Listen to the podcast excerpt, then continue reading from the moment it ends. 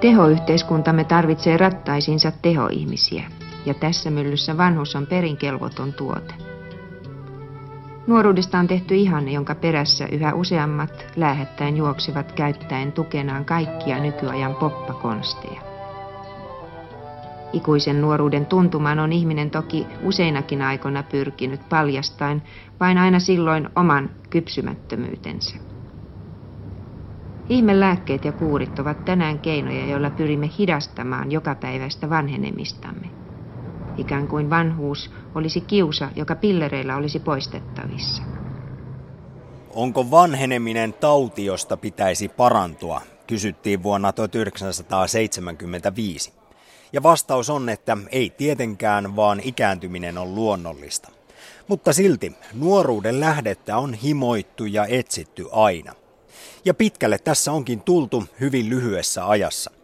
Suomalaisten keskimääräinen eliniän odote oli tasaisen alhainen 30-40 ikävuoden kieppeissä vuosisatojen ajan.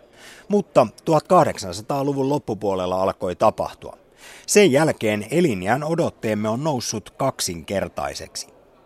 Tähän dramaattiseen muutokseen on ollut useita syitä, muun muassa hygienian ja lääketieteen parantuminen sekä elintason nousu. Tärkeää on ollut myös esimerkiksi tupakoinnin, tyydyttyneiden rasvojen ja suolan käytön vähentäminen sekä vanhuusien hoidon eli geriatrian kehittyminen. Mutta ovatko nämä keinot antaneet nyt parhaansa, eli ollaanko elinjään odotteessa saavutettu huippu, vai vieläkö noustaan ylöspäin?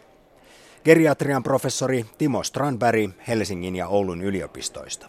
No maksimi on 122 vuotta todistetusti, eli vanhin, vanhin ihmislajin edustaja elää 122-vuotiaaksi ja epäilemättä se jonkun, joku tulee ylittämäänkin, mutta se, että, että yleisesti ruvettaisiin elämään yli satavuotiaaksi, niin, niin siitä ollaan montaa mieltä, pitääkö se paikkaansa. Väestötieteilijät ovat laskeneet jopa, että joka toinen nyt syntyvä saattaa elää satavuotiaaksi. Biogerontologit, jotka taas sitten enemmän lähestyy tätä elämää solutasolta ja, ja ihmisen biologian kautta ovat sitä mieltä ennemminkin, että kyllä se jatkossakin tulee olemaan aika harvinaista, suhteellisen harvinaista, että eletään satavuotiaaksi vanhemmaksi, koska ihmisen biologia on se, mikä on. Jos todellakin näihin vanhemmimisilmiöihin pystytään puuttumaan oikeasti, niin, niin sitten alkaa olla mahdollista pidentää tätä lajityypillistä elinikää. Mutta tässä pitää tietysti erottaa sitten tämä, miten pystytään se se maksimielinikä hyödyntämään. Ja, ja tässä näkisin hyvin tärkeänä sen, että näitä terveitä elinvuosia, oli se sitten 90 asti, vuoteen asti tai 85 vuoteen asti se maksimielinikä, niin kuitenkin pystyttäisiin elämään sitten mahdollisimman terveenä ja aktiivisena ja hyväkuntoisena, toimintakykyisenä mahdollisimman pitkään ja mahdollisimman myöhäiseen ikään. Itse kerjätinä näen tämän keskeisenä tavoitteena. Ja ne terveet ja hyvät elinvuodet ovat varmasti kaikille erittäin tärkeitä. Mutta monia kiehtoo myös se erityisen pitkä elämä. Ja tutkimusta aiheen parissa tehdään jatkuvasti. Millä siis vanheneminen voitaisiin pysäyttää kokonaan tai ainakin hidastaa. Yksi paljon puhuttu ja kohuttu asia tässä yhteydessä on telomeraasi-entsyymi. Ihmisen vanhenemiseen ajatellaan nimittäin liittyvän oleellisesti kromosomien päässä olevat DNA-jaksot nimeltä telomeerit. Aina kun solu jakautuu, nämä telomeerit lyhenevät. Ja kun ne ovat ajan saatossa typistyneet tarpeeksi, solu ei enää uusiudu. Telomeereja suojaa ja uusii puolestaan tämä telomeraasi-entsyymi. Sen avulla esimerkiksi Harvardin tutkijat onnistuivat kumoamaan hiirien vanhenemisen. Kun siis ikälopuille hiirille annettiin telomeraasi-entsyymiä, niiden rappeutuneet elimet alkoivat jälleen uusiutua. Toisin sanoen vanhat hiiret nuortuivat.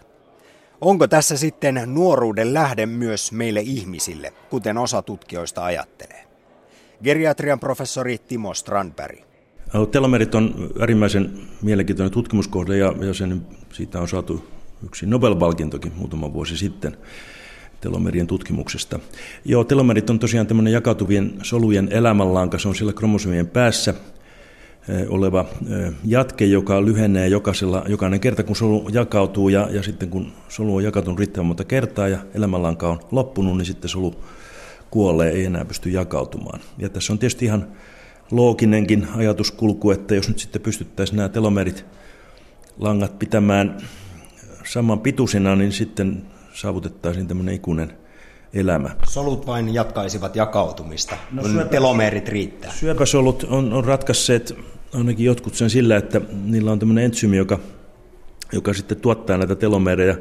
Telomeraasi entsyymi, joka koko ajan tuottaa sitä, sitä telomeria ja, ja syöpäsolut on kuolemattomia, mutta, mutta se ei taas sitten niin kuin sen isäntä eliön kannalta tämä kuolemattomuus syöpäsolussa ei ole mikään hyvä asia, koska se johtuu sitten tämän kokonaisyksilön kuolemaan. Ja eikö syöpäsoluista voisi kuitenkin niiden toiminnasta ottaa oppia, jotta saataisiin terveet solut jatkamaan elämäänsä?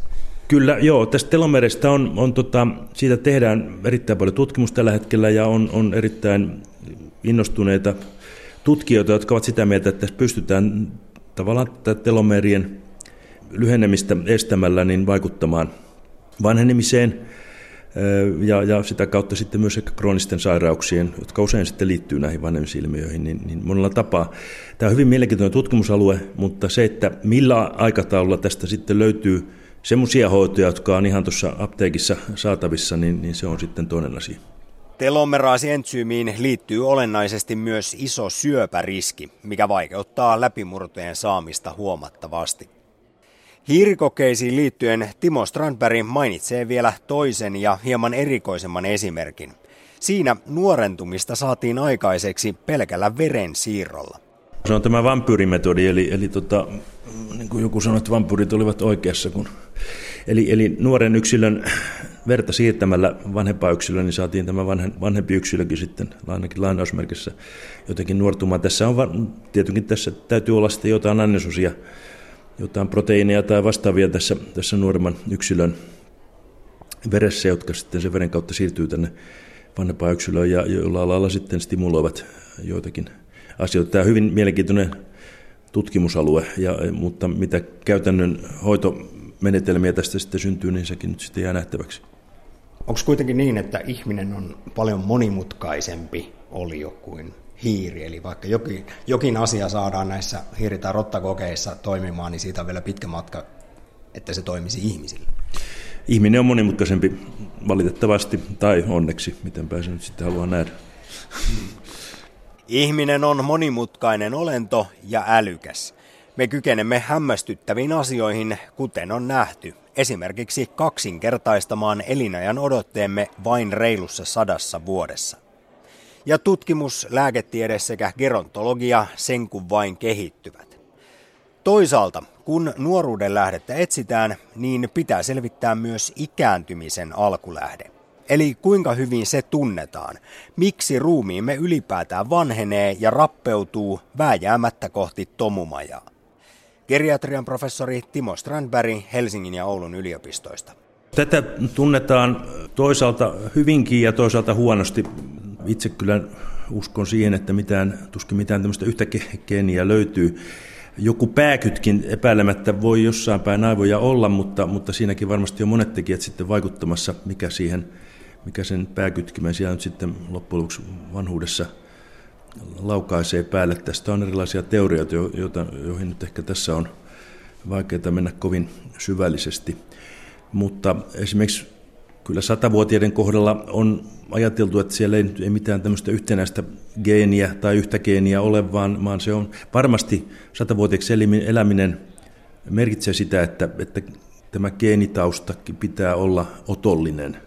Pitää olla hyvät elämäntavat, hyvät geenit ja pitää olla myös sitten hyvä tuuri, hyvä onnea, ettei joudu onnettomuuksiin. Ja Satavuotiaista puheen on myös sitten usein sanottu, että ei ole mitään tämmöistä satavuotiaiden elämäntyyliä, koska, koska ne on kuitenkin sitten sen verran harvinaisia nämä yli satavuotiaaksi eläneet yksilöt, että jokaisella on vähän omat tapansa, omat tapansa, miten he ovat eläneet, ja aina löytyy näitä poikkeuksia, jotka sitten kertovat tupakoineensa ja, ja syöneensä voita läskin päällä ja silti, että eläneet satavuotiaaksi, mutta nämä ovat todellakin poikkeuksia pääsääntöisesti kyllä kannattaa olla tupakoimatta ja syödä terveellisesti ja liikkua. Pitääkö se sitten ylipäätään paikkansa, että 25-vuotiaana ihminen, me kaikki alamme rappeutua? Joo, sitä on joskus, joskus, joskus sanonut, sanoo, että alamme vanhentua heti kun synnymme. No se ei nyt ihan tarkkaan ottaen pidä paikkansa. Tietysti ikää tulee koko ajan joka vuosi lisää, mutta sinne 20-25 ikävuoteen saakka elämässä on tämmöinen kasvun ja kehityksen vaihe.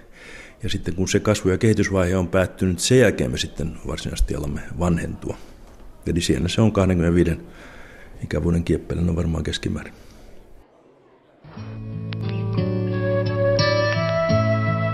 Elinikämme on todella pidentynyt, mutta kaikille ei ole kuitenkaan suotu vaivatonta pitkää ikää. Liekö juuri tässä syy, miksi niin moni hakee apua terveyskauppojen kalliilta hyllyiltä? Tai takertuu aina kulloinkin muodissa olevaan ihmetuotteeseen? Ainahan sitä voi yrittää. Mutta ikuista nuoruutta ilmeisesti ei kuitenkaan ole kaupan ainakaan apteekissa. No emme me voi mennä lupaamaan mitään sellaista.